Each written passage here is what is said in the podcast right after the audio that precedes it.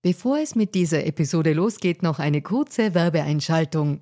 Wusstest du, dass Frauen in Österreich im Jahr 2024 immer noch 53 Tage gratis arbeiten? Wie finanziell unabhängig fühlen sich Frauen in Europa? Die Mastercard Finanzstudie 2024 hatte sich zur Aufgabe gemacht, aktuelle Themen wie den Gender Pay Gap und die finanzielle Selbstbestimmung von Frauen näher zu untersuchen. Finanzielle Bildung ist enorm wichtig für Frauen, um ein unabhängiges Leben führen zu können. Die Ergebnisse der Studie zeigen eindeutig, dass es noch viel zu tun gibt, insbesondere wenn es um die Förderung der finanziellen Selbstbestimmung von Frauen und Ungleichheiten im Job geht. Als weltweit führendes Technologieunternehmen im Zahlungsverkehr setzt sich Mastercard für eine inklusive digitale Wirtschaft ein, von der alle Beteiligten weltweit profitieren.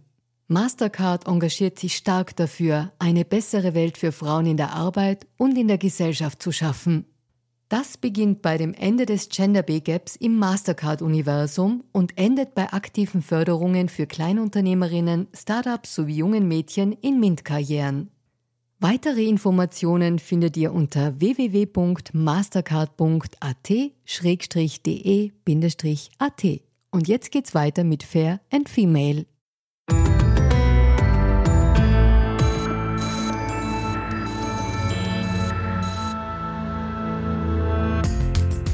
Hallo ihr Lieben, herzlich willkommen zu Fair und Female, dem Gesellschaftspodcast der kleinen Zeit. Mein Name ist Barbara Haas, ich bin Journalistin und hoste diesen Podcast und heute geht es um eine Frage, die ihr euch vielleicht noch gar nicht gestellt habt, nämlich um den Begriff der Hausfrau. Und die Frage ist, warum diese Rolle für Frauen eigentlich erfunden wurde. Dass sie nämlich erfunden wurde, davon ist mein heutiger Gast überzeugt. Sie ist Kulturwissenschaftlerin und führt gerade mit ihrem Buch, Zitat, die Erfindung der Hausfrau, die Bestsellerlisten der Sachbuchcharts an. Ich freue mich, dass sie sich Zeit nimmt. Herzlich willkommen, Efke Rolfes. Hallo. Das bisschen Haushalt macht sich von allein, sagt mein Mann. Das bisschen Haushalt kann so schlimm nicht sein, sagt. Liebe Frau Ulfes, äh, den Schlager, den wir jetzt da gerade gehört haben am Anfang, der bringt Ihre These eigentlich eh schon ganz gut auf den Punkt. Das bisschen Haushalt macht sich von allein, sagt der Mann. Und auch heute erledigen ja hauptsächlich Frauen diese sogenannte Care-Arbeit, also das ist alles, was mit Haushalt, Kinder, Pflege von Angehörigen, Kochen und so zu tun hat. Ähm, weltweit gesehen machen etwa drei Viertel der unbezahlten Care-Arbeit ähm, Frauen. Und das führt für Frauen einerseits zu Abhängigkeit und andererseits auch oft zu Altersarmut. Und bei diesem Missstand könnte man sich ja gleich denken, äh, müsste man ja sofort ansetzen und den natürlich schleunigst ändern. Aber bei uns, also in den modernen Gesellschaftssystemen, ähm, scheint es kurioserweise sogar eher ein Revival dieser Hausfrau zu geben. Ähm, dieses Selbstkochen, Selbstbacken, äh, selbstmöglich alles zu Hause machen, ähm, ist, ist sozusagen hip wenn man das so sagen kann. Ähm, Sie nennen auch in Ihrem Buch ein, ein für mich sogar recht extremes Beispiel dieses Revivals, nämlich vier selbstgebackene Geburtstagstorten für ein einziges Kleinkind. Das klingt für mich eher verrückt. Was, äh, was meinen Sie denn damit und was ist denn Ihre, Ihre Gegenwartsbeobachtung der Hausfrau? Also dieses Beispiel habe ich tatsächlich öfters mitbekommen, dass Frauen in meiner Umgebung, ähm, und da spreche ich jetzt von einem wohl situierten Prenzlauer Berg in Berlin, ähm, äh, ganz selbstverständlich mindestens vier Kuchen zum Geburtstag backen müssen, nämlich einen für morgens, zwei für die Kita oder die Schule und äh, nochmal ein oder also eigentlich auch wieder zwei für die Party, die dann ein paar Tage später am Wochenende gegeben wird für die äh, eingeladenen Kinder. Und äh, dieses als also erstmal muss ich sagen, ich hatte das schon, das war für mich selbst sozusagen äh, damals auch ähm, äh, ein Eye-Opener sozusagen, als ich vor 15, 20 Jahren hat mich eine niederländische Freundin, die nach Berlin gezogen war, die sagte dann so, ich verstehe überhaupt nicht, warum deutsche Frauen immer davon ausgehen, dass sie, dass sie äh, den Kuchen selber backen müssen, wenn sie einladen. Und ich war so, äh, ja, natürlich muss er selbst gebacken sein, das geht ja gar nicht anders. Und dann äh, habe ich so gemerkt, so, äh, ja, aber äh, warum eigentlich? und, und dass es ähm, ja doch mein eigener Anspruch war. Und als ich das dann eben von diesen Müttern mitbekam, mit diesen vier, fünf Kuchen, ähm, und dann teilweise bei äh, einer Freundin von mir, wo ähm, drei Familienmitglieder innerhalb eines Monats Geburtstag haben und sie das also wöchentlich machen musste, ähm, habe ich dann auch mal gesagt, willst du nicht einfach auch, willst du nicht einfach einen Kuchen kaufen? Den Kindern in der Kita ist das doch scheißegal, ob der selbst gebacken oder gekauft ist. Und sie war richtig ähm, erstaunt und sagte, äh, wie, äh, wie, die war, die war überhaupt nicht auf die Idee gekommen. Und ähm, ich verstehe das auch, weil ich meine, Kuchenbacken, das macht ja auch Spaß und man kriegt Anerkennung, wenn er gut schmeckt und so. Aber wenn es dann zu so einem totalen Druck und Standard wird, ähm, dann wird es einfach zu einem Wahnsinnsstress. und ich glaube, da muss man eigentlich ein bisschen aufpassen. Ja, aber was Sie jetzt hier gesagt haben, das, das finde ich auch, weil ähm, diese oft propagierte Wahlfreiheit, äh, die ja eben welche Art von Frau, von Mutter, von ähm, Mensch, weiblichem Mensch in der Gesellschaft will man sein, das gibt es ja sehr oft. Und äh, jetzt gehe ich mal naiverweise davon aus, dass diese Frauen das ja vielleicht sehr gerne machen und äh, sich diese Wahl halt für sie so ausgegangen ist. Ähm, was daran erkennen Sie als diese Hausfrau, die, die aus meiner Wahrnehmung, die Sie ja eher ein bisschen negativ konnotieren? Oder, oder habe ich das falsch gelesen? Ist Hausfrau eine Beleidigung für Sie? Nee, äh, nee, das nicht. Ich würde sagen, ähm, das Konzept ist in dem Moment, wo es keine Wahlfreiheit gibt, ähm, ist es eine Falle. Und ähm, und das war in den ähm, 50er, 60er, 70er Jahren in der BRD auf jeden Fall, war es ja gesetzlich vorgeschrieben. Also die Hausfrauenehe, die sogenannte Hausfrauenehe, ist ja erst 77 abgeschafft worden. Und ähm, und in dem Moment, wo das ein alternativloses Konzept ist, Lebenskonzept ist für Frauen, die heiraten, die dann wirklich nichts mehr selber machen dürfen, keine Verträge mehr unterschreiben dürfen, der Mann bestimmt alles und sie ist verpflichtet, rechtlich verpflichtet, den, den Haushalt zu führen, ähm, ist es halt, ist es halt ein, ähm, äh, ja, also ein Unterdrückungskonzept. Ähm, Jetzt kann man natürlich sagen, also und nee, und ich würde eigentlich jetzt immer sagen, äh, wer sich dafür aus freien Stücken entscheidet, weil es ähm, einfacher ist, als äh, erwerbstätig zu sein, Kinder zu haben und den Haushalt zu führen, weil das ist ja, ähm, ist ja ein Anspruch, der übermenschlich ist.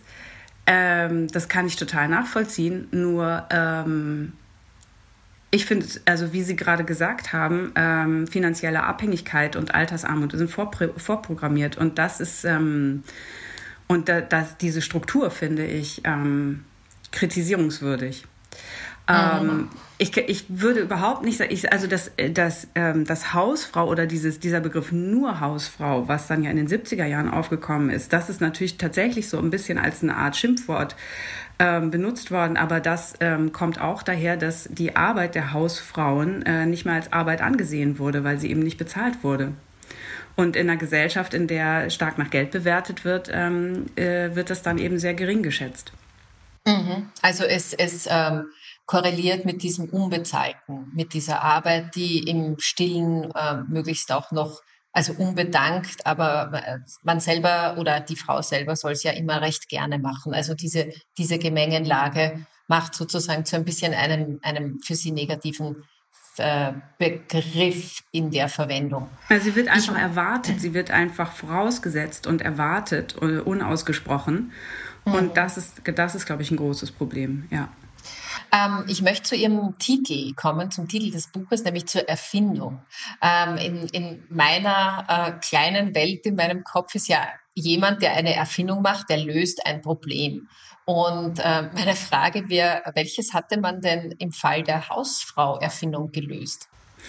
Äh, ein ökonomisches Problem, nämlich dass, dass Hausarbeit vorher bezahlt wurde ähm, und sich das aber in, im, äh, im bürgerlichen Mittelstand nicht mehr, konnte man sich das nicht mehr leisten. Als äh, im 19. Jahrhundert der bürgerliche Mittelstand wuchs, ähm, aber gleichzeitig immer noch sehr ähm, repräsentieren musste und eine bestimmte Art von Wohlstand vorspiegeln musste, ähm, hat dann die Ehefrau äh, nach und nach all die Arbeiten, die vorher ausgelagert wurden oder von Experten äh, ausgeführt wurden, selbst und unbezahlt übernommen. Das heißt nicht, dass es, vor, dass es gut bezahlt wurde, aber es war eben auf viele Leute verteilt.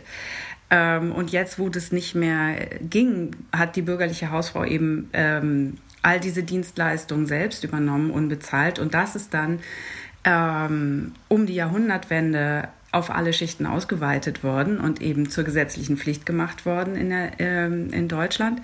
Ähm, und damit wurde dann ähm, in der ersten Weltwirtschaftskrise 1929 wurde dann erkannt, dass das ein ökonomisches Problem löst, wenn nämlich die Ehefrau ähm, oder beziehungsweise wenn der Mann kein Geld mehr ausgeben muss für den Haushalt, weil die Ehefrau es umsonst macht, dann muss man den Männern auch keine höheren Löhne zahlen. Und ab da wurden diese unbezahlten ähm, Arbeiten in die Wirtschaftstheorien mit eingearbeitet.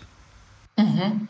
Ähm, das finde ich jetzt interessant, diese Art von, von Wirtschaftserklärung. Meine Erkenntnis sozusagen oder eine meiner Erkenntnisse aus Ihrem Buch war, dass ähm, diese Rolle bei den Kindern und hinter dem Herd und so, dass die ja lange Zeit gar nicht für Frauen eigentlich gedacht war und dass es auch eine Zeit gab. Jetzt ähm, ist zwar schon ein bisschen her, aber jetzt auch nicht 3000 Jahre, ähm, wo, wo Frauen eigentlich in allen wirtschaftlichen Bereichen vertreten waren, wo die in allen Zünften, also sozusagen in allen ähm, Berufen vertreten waren und auch wirtschaftlich was zu sagen hatten. Und äh, wenn ich das richtig gelesen habe, dann war das damals so, weil man sich das gar nicht leisten konnte, auf diese Einkünfte und auf die Arbeitskraft der Frau zu verzichten. Ähm, äh, könnte also die Rolle der Frau auch aus, aus, diesem, aus diesem Ergebnis des Wohlstandes ähm, äh, gekommen sein? Weil was Sie jetzt vorhin gesagt haben, das klang ja eher so, dass man sich was eingespart hat. Also nicht, dass es der Wohlstand es ermöglicht hat, unter Anführungszeichen, dass die äh, Frau sich äh, ums Haus gekümmert hat, sondern dass man sich die Dienstboten erspart hat. Was, äh, was, was genau ist sozusagen, was ist gemeint? Das sind zwei, das sind ja zwei verschiedene Entwicklungen oder beziehungsweise die sind äh, unterschiedlich. Also erstmal, ähm, erstmal ist es so, dass sich ähm, äh, in in Großteil der Bevölkerung bis weit ins 19. Jahrhundert konnte sich kaum eine Familie leisten, auf das Einkommen der Frauen zu verzichten. Also ähm, das heißt, alle Frauen mussten oder sehr, sehr viele Frauen mussten zum, zum gemeinsamen Familienvermögen äh, sozusagen ähm, mit, mit beitragen. Äh, und dann gab es aber eben, und wie Sie gesagt haben, waren die Frauen im, das war allerdings im Mittelalter, als die Frauen noch in den Zünften vertreten waren und teilweise eben auch als Meisterin oder selbstständige Handwerkerin und eigene Betriebe und Geschäfte geleitet haben. Und das hat sich aber äh, seit dem Spätmittelalter stark geändert. Also die Frauen sind aus den Zünften verdrängt worden, sie sind äh, in ähm, schlecht bezahlte Zuarbeiterpositionen gedrängt worden. Das sieht man dann auch in den, bei den entstehenden Manufakturen im 18. Jahrhundert oder den Fabriken im 19. Jahrhundert. Die haben immer sehr gerne Frauen und Kinder eingestellt, weil die eben schlechter bezahlt wurden oder also eben nicht so stark, nicht so hoch bezahlt werden mussten. Ähm, aber ähm, tatsächlich bildet sich eben das, der, der, sagen wir mal, der, die Vorfigur ähm, der Hausfrau im bürgerlichen Stand heraus, in einem gehobenen bürgerlichen Stand, wo es dann als ideal angesehen wird, dass die Frau äh, nicht mehr erwerbstätig sein muss. Mhm. Ähm, das heißt aber immer noch, dass sie, sie ist sozusagen Hausmutter heißt es. Und sie ist immer noch Chefin. Also sie führt diesen Haushalt, der stark arbeitsteilig ist, ähm, wie eine Betriebsmanagerin und ähm, delegiert eigentlich die ganzen Aufgaben. Und ähm, und die, also diese Rolle wird dann gegen äh, Ende des 18. Jahrhunderts äh, plötzlich so zu so einer ähm, natürlichen Bestimmung der Frau gemacht, ähm, also propagiert. Ähm, und, äh, und dann ähm, entwickelt sich aber eben diese Rolle im 19. Jahrhundert dann so, dass in den Schichten, in denen es immer noch das bürgerliche Ideal gilt und die Frau nicht arbeiten gehen darf, weil es dem Ansehen des Mannes geschadet hätte, gleichzeitig die sich aber diesen Lebensstandard gar nicht mehr leisten konnten und deswegen die Frau eben heimlich alle diese Aufgaben übernehmen musste. Ähm, das durfte aber nicht rauskommen und wahrscheinlich und eigentlich mussten die meisten auch noch in Heimarbeit dazu verdienen, aber auch das durfte nicht rauskommen. Also ja, es ging ganz ähm, viel um Repräsentation ein, ein gefinkeltes System. Ähm, ich habe entdeckt, man hat eine ganz gute äh, Lösung für dieses Problem gefunden. Man hat die Liebe erfunden. Mhm. Oder nicht erfunden, man hat die Liebe als, äh, als Feigenblatt da davor gestellt und plötzlich sollte man alles aus Liebe machen. Ist diese, diese romantische, dieses romantische Bild sozusagen sich Zuwendung und Achtung und damit ja schlussendlich auch das Glück irgendwie des Lebens mehr oder weniger erkochen zu können. ja. ähm, was, was hat denn das ähm, ausgelöst? Jetzt auch ein bisschen so in der Wahrnehmung, wie, äh, also die Frauen sind dann nicht mehr die, die Gratis-Dienstboten, sondern das ist ja doch wieder mit ein bisschen Aufwertung, aber mit individueller Steuerung verbunden. Mhm. Wie war das? Ja, das ist ganz, vielleicht ganz gut. Also ähm, äh, tatsächlich ist ähm, also nochmal zu den Gratisdienstboten sozusagen, das wäre im 18. Jahrhundert wäre das undenkbar gewesen in dieser Schicht. Also genau diese Aufgaben zu nehmen und das äh, zu übernehmen. Das war, das ist ganz klar, dass das eine Standesübertretung nach unten gewesen wäre. Und das ändert sich dann eben im 19. Jahrhundert. Aber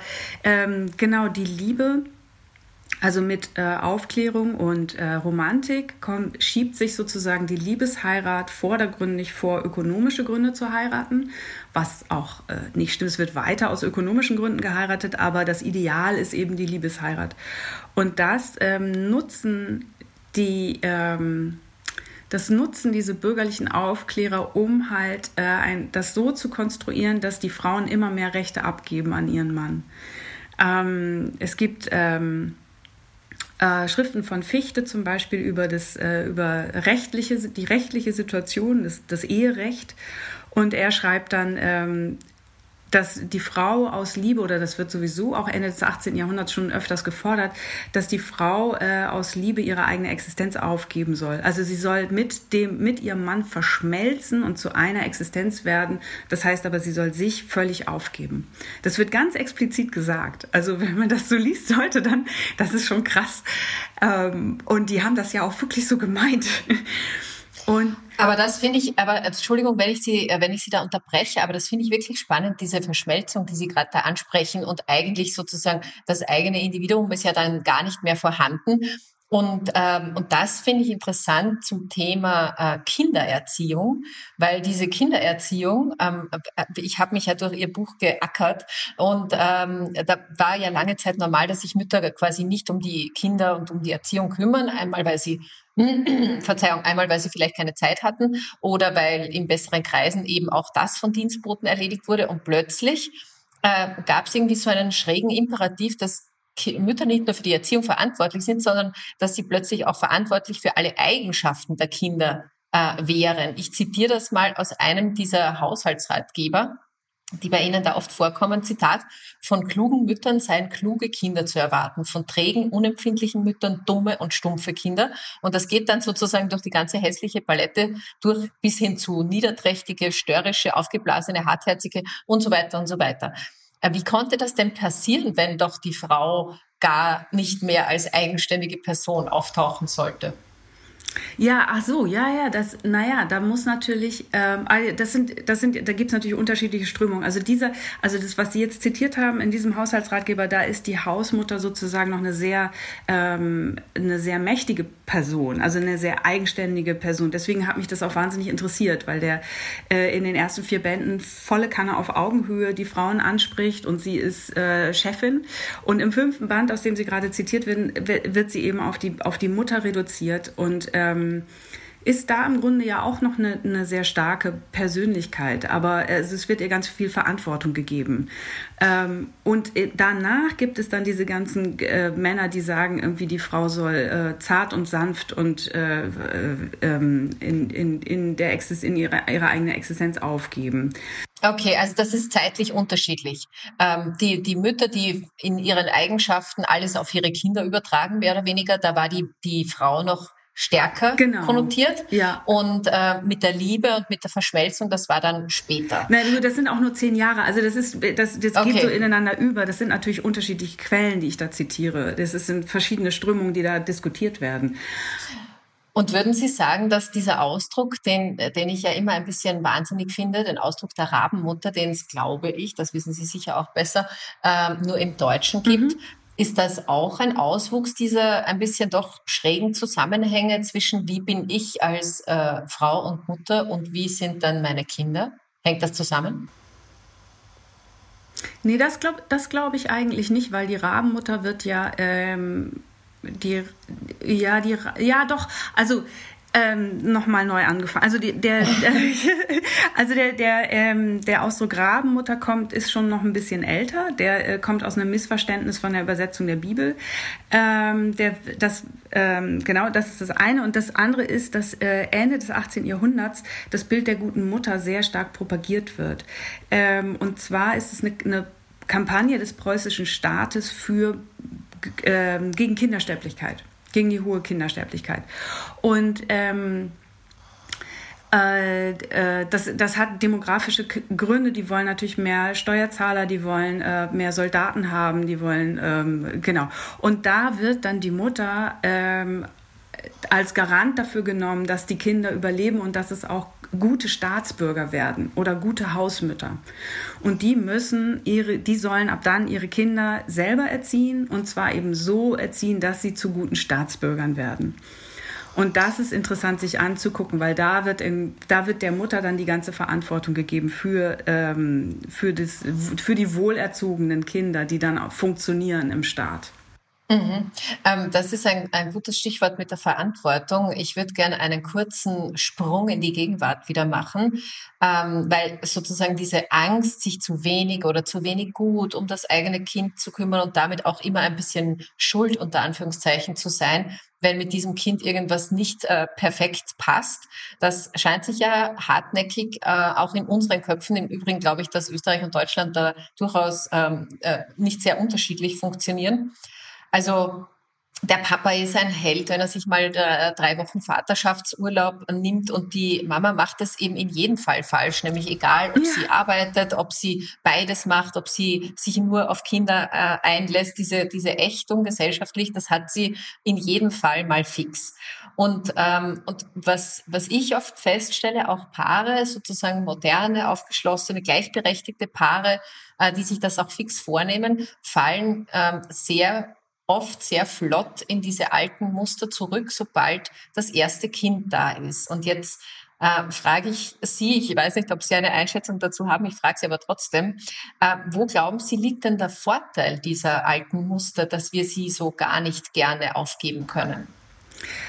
Äh, also erstmal glaube ich, dass es ähm, wahnsinnig schwer ist, gegen diese Struktur. Erstmal, erstmal ähm, sind die Strukturen, glaube ich, vielleicht, also vielleicht nicht so gut erkennbar, weil vieles eben unausgesprochen ähm, erwartet wird und, ähm, und auch immer, immer die Frage ist, wo ist, eigentlich mein, wo ist eigentlich mein eigener Anspruch, wo ist der Anspruch der Gesellschaft, wo kommt das eigentlich her, wo ist da eine Grenze, das ist ja fließend oft. Ähm, ähm dann glaube ich, dass ähm, viele Menschen nicht damit rechnen, dass eben mit dem ersten Kind der Haushalt explodiert oder die Aufgaben im Haushalt und ähm, da eben der Haushalt vorher ähm, eben auch nicht wirklich als Arbeit anerkannt wurde oder wird, immer noch nicht wird, ähm, muss das immer irgendwie nebenbei gemacht werden und dann, dann das geht dann auch, solange man irgendwie noch als Paar ist, aber wenn das Kind dazu kommt, dann ist es ähm, äh, schon überwältigend, was da passiert an Arbeit plötzlich oder auf einen zurollt. Ähm, dann ist, ähm, bleiben ja doch viele wegen des Stillens erstmal ganz selbstverständlich zu Hause. Und natürlich ist in, der, in dem Moment, wo man sich, ähm, äh, wo man sehr viel mehr Zeit alleine mit dem Kind verbringt, ähm, ist derjenige, und das können ja auch Väter machen, das machen ja auch ein paar Väter, aber es sind noch sehr wenige, ähm, derjenige, der eben der, der erste Ansprechpartner und der entwickelt Routinen, und dann entwickelt sich so eine Art Expertentum sozusagen, was irgendwie klar, was dann diese Rolle ist dann auf einmal sehr schnell da und ist dann auch wieder ganz schwer aufzubrechen. Und ähm, mhm. selbst wenn dann die Frauen äh, wieder arbeiten gehen und der Mann dann irgendwie zwei Monate Elternzeit macht, ähm, hat es sich doch so eingeschliffen, dass man dann eben das doch alles selber macht, weil man hat eine bestimmte Routine entwickelt, denke ich. Aber der Knackpunkt oder der oder das, was ich was ich glaube, was immer noch am stärksten wirkt, ist eben ähm, auf der einen Seite eben dieses Gefühl, das ist eine private Sache und ich muss es, wir müssen es selber lösen oder ich muss es selber lösen und ich tue es ja aus Liebe. Ähm, und wenn ich es nicht mache, dann liebe ich mein Kind nicht genug. Das ist, glaube ich, ganz tief verankert durch diese Geschichte, also durch die historische Entwicklung. Ähm, und ähm, dass die gesellschaftlichen Strukturen eben ähm, diese Gleichberechtigung oder diese gleiche Aufteilung sehr schwer machen, gerade die Arbeitszeiten ähm, oder die Arbeitsstrukturen und ähm, und sich dagegen zu wehren, sozusagen, ist sehr schwer, wenn man denkt, man macht es aus Liebe. Mhm. Das, was Sie, das, was Sie gerade jetzt auch äh, gesagt haben mit diesen ähm, ähm, Arbeits Zeiten sozusagen ähm, und dass sich das am Ende irgendwie nicht alles ausgeht oder alles nicht ausgeht, das ähm, habe ich auch ganz spannend gefunden. Das ist ja, dieser Podcast ist ja jetzt kein Arbeitszeiten-Podcast, aber was mich schon interessieren würde, ist auch Ihre Einschätzung. Sie zitieren die Wiener Scheidungsanwältin Helene Klar, ähm, die das sozusagen das Scheitern der meisten Ehen an zwei Faktoren festmacht, nämlich dem zweiten Kind und der 40-Stunden-Woche. Das ähm, das ist auch gesellschaftlich relevant und wichtig. Deswegen interessiert mich ähm, da auch Ihre Meinung dazu und samt flapsiger Frage. Denken Sie, ist eine gleichberechtigte Partnerschaft mit Kindern im Kapitalismus, mal so platt gesprochen, einfach nicht vorgesehen? Ja. Punkt. Klare Antwort. ja, also, weil das, äh, das, das ökonomische System funktioniert ja so ganz gut auf der Ausbeutung der, der unentgeltlichen Care-Arbeit.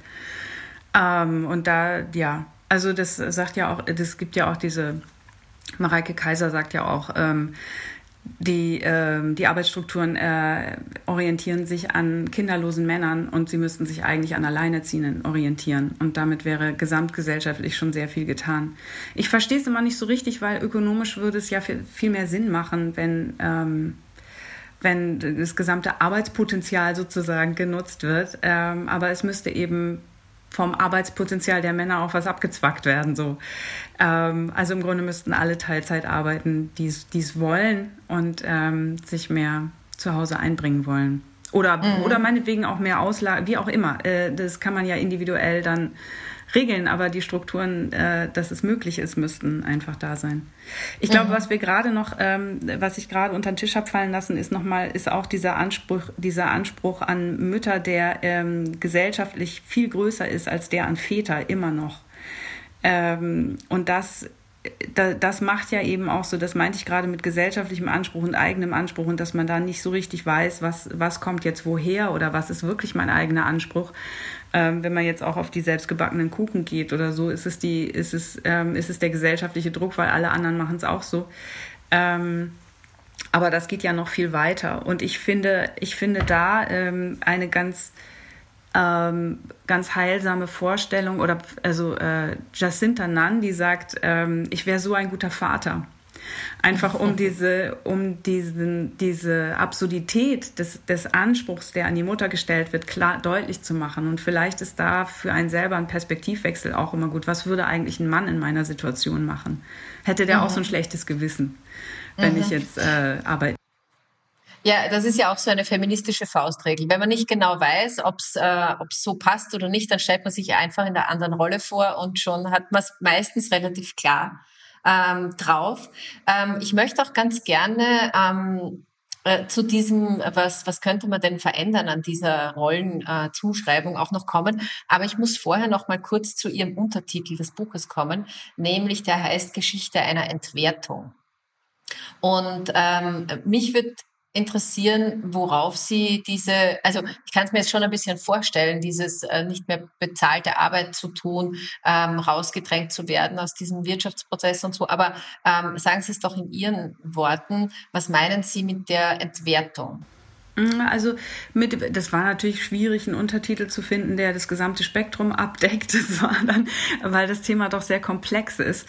Ähm, und aber der beschreibt im Grunde vor allem diesen Strang, ähm, dass im 18. Jahrhundert Hausarbeit und Care-Arbeit einfach noch als Arbeit anerkannt wurde und dass sich dann im Laufe des 19. Jahrhunderts bis eben ins 20. Jahrhundert diese Entwicklung einsetzt, eben dass es nicht mehr bezahlt wird, dass es nicht mehr als Arbeit angesehen wird und ähm, auch in den Wirtschaftstheorien des 20. Jahrhunderts von der, von der Produktionssphäre in die Konsumsphäre ähm, äh, verschoben wird und so einfach als Arbeit völlig unter den Tisch fällt.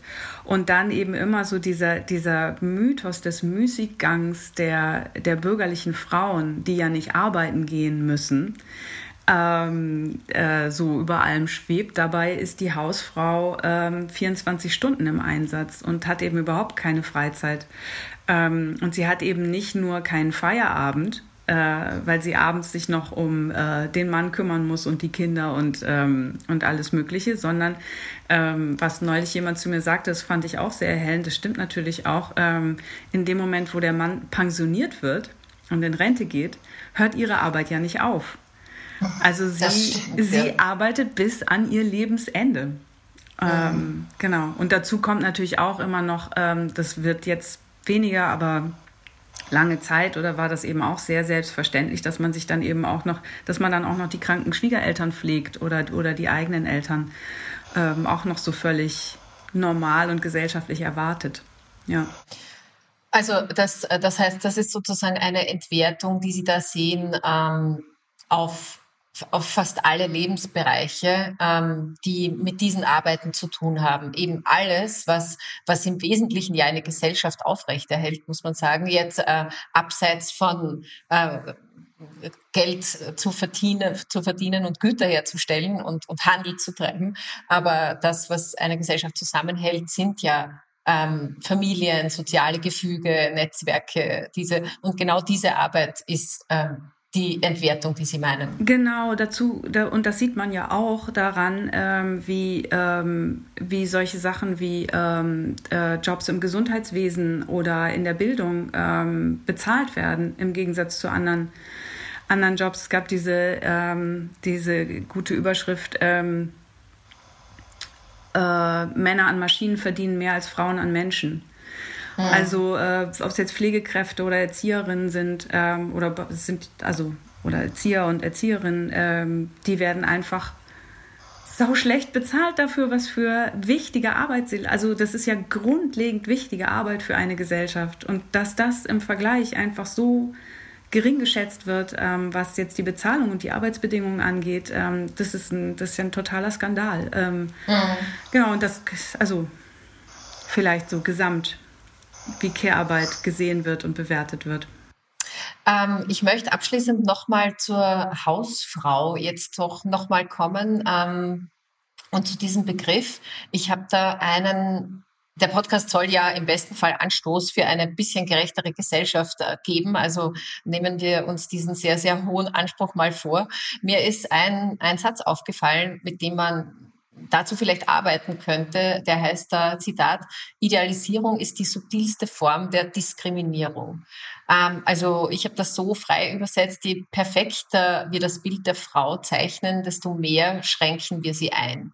Und da habe ich mir gedacht, vielleicht wäre da ein bisschen Potenzial drinnen für mehr laissez-faire oder für ein bisschen ähm, wurschter zu sein oder wurschter durchs Leben zu gehen und vielleicht nicht ständig Playdates für Kinder auszumachen oder tausende Geburtstagstorten zu backen oder auch dieses ganz, ganz gesunde Essen, äh, dass es sehr, sehr viel Arbeit ist und äh, dass man vielleicht nicht so Instagram-taugliches Familienbild äh, irgendwie verkörpert. Das könnte doch ganz lustig sein, denke ich mir. Was sehen denn Sie als, als äh, Beobachterin und Expertin? Äh, wie, wie schätzen Sie die Chancen so einer Trendumkehr ein? Ach, das wäre schön. ähm, erstmal finde ich super, dass ähm, seit ein paar Jahren sehr viel mehr über Care-Arbeit geredet wird als, als früher. Also das, ähm, also die, die, die ganze Diskussion finde ich wahnsinnig ermutigend, muss ich sagen. Ich habe das, ich befürchte, dass es noch lange dauern wird, bis sich wirklich was ändert. Ähm, aber die Diskussion ist angestoßen und läuft und das finde ich super. Ähm, ich plädiere auf jeden Fall für äh, dafür zu gucken, ähm, genau, wo ist mein eigener Anspruch? Darf es auch mal die Tiefkühlpizza sein? Wenn ähm, muss es der, der, weiß ich nicht, der selbstgemachte Brokkoli sein oder keine Ahnung? Ähm, ist es okay, auch mal Tiefkühlkost aufzutischen, wenn man eben äh, keine Zeit hat oder vielleicht auch einfach keine Lust. Das fände ich auch noch gut, wenn man einfach nicht nur das mit, damit rechtfertigen muss, dass man keine Zeit hat, sondern dass man auch einfach mal sagt, ich habe einfach keine Lust. Und es ist auch okay. Und ähm, meine Kinder werden, meinen Kindern werden nicht gleich die Zähne ausfallen, weil sie irgendwie nicht ge gesund genug ernährt werden oder so. Also ich habe ein bisschen das Gefühl, dass diese Perfektion oder dass diese, diese Gesundheitstipps, ähm, die gegeben werden, damit jetzt irgendwie weiß ich nicht, da, da die, die Kinder gesünder sich ernähren oder so, dass das alles immer in so eine, in so eine Extre in so Extreme dann ausgeführt wird. Und ähm, ich würde auf jeden Fall für mehr ähm, Kompromisse äh, plädieren. Das ist, äh, das ist doch ein gutes äh, Schlusswort, finde ich, mehr Kompromisse. Ähm, ja, liebe Frau Rulfes, vielen lieben Dank, äh, dass Sie mir diesen, diese, diesen aufschlussreichen, manchmal auch ein bisschen schaurigen historischen Rückblick äh, ermöglicht haben. Das Buch ist sehr zu empfehlen, heißt ähm, Die Erfindung der Hausfrau Geschichte einer Entwertung, so dass ich es äh, zusammenbringe und ist bei HarperCollins erschienen und ich habe viel gelernt äh, über die Rollenverteilung der Geschlechter. Ähm, vor allem habe ich aber auch gelernt, dass das kein Naturgesetz ist und dass man es auch eben jederzeit wieder verändern kann. Abschließend ähm, gibt es für euch deswegen noch einen kleinen Fun Fact aus dem Buch, der zeigt, wie durchlässig diese Rollenstereotype sein können. Der berühmte Ötzi, wir kennen ihn alle, jener Mann, der vor 5300 Jahren Ötztaler Gletscher starb und bis heute sozusagen so ein Sensationsfund war, hatte eben nicht nur Jagdutensilien dabei, sondern auch ein Nähzeug. Nachzulesen ebenfalls in diesem spannenden Buch. Das war Fair und Female, der Gesellschaftspodcast der Kleinen Zeitung. Wenn euch dieser Podcast gefallen hat, dann freuen wir uns natürlich über eine gute Bewertung, über Likes und Shares. Und wenn ihr wissen wollt, was sich sonst noch so tut in der Welt oder direkt bei euch in der Region, dann lest doch die Kleine Zeitung in Print oder digital auf kleinezeitung.at. Ich war diesmal für die Redaktion und Aufnahme verantwortlich. Produktion und Schnitt hat mein Kollege David Knies gemacht. Ich wünsche euch eine schöne Woche als Hausfrau oder nicht als Hausfrau, wie ihr das wollt. Und auch wie ihr das wollt, hören wir uns demnächst an dieser Stelle wieder. Alles Liebe und Baba.